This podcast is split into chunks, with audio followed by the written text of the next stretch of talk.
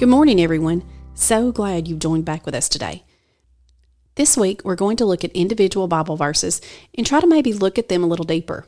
Here's what I mean by this. Sometimes, growing up in church, we hear the same verses over and over again. We're taught to remember them and to be able to say them without looking, which that's great, but if we never really look at the meanings behind them, then we're really just memorizing words with no real benefit.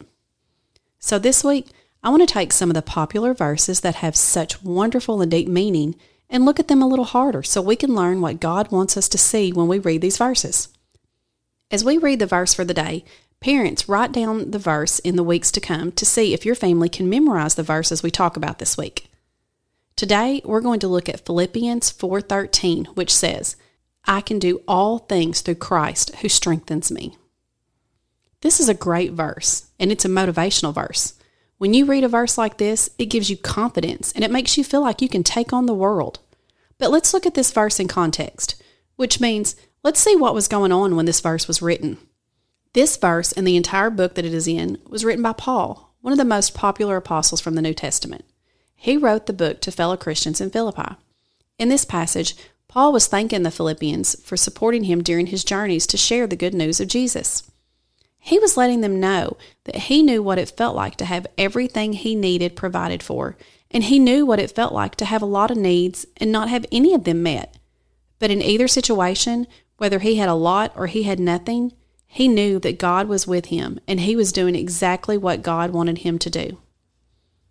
The thing about Paul was that when he said, I can do all things through Christ, what he really meant is as long as I am doing what God has called me to, then He will give me whatever I need to accomplish that task. Sometimes people will pluck this verse out of the Bible and say, Well, I'm a Christian, so therefore I can do whatever I want and God will help me do it. But the real meaning behind this verse is that as long as I am doing what God wants me to do, then God will help me do it. And I don't know about you, but I think that's pretty cool. And we have a God who doesn't ask us to do something and then leave us alone. No, He's in it every step of the way when we're walking in His will. What are some things that God asks all of His children to do in everyday life?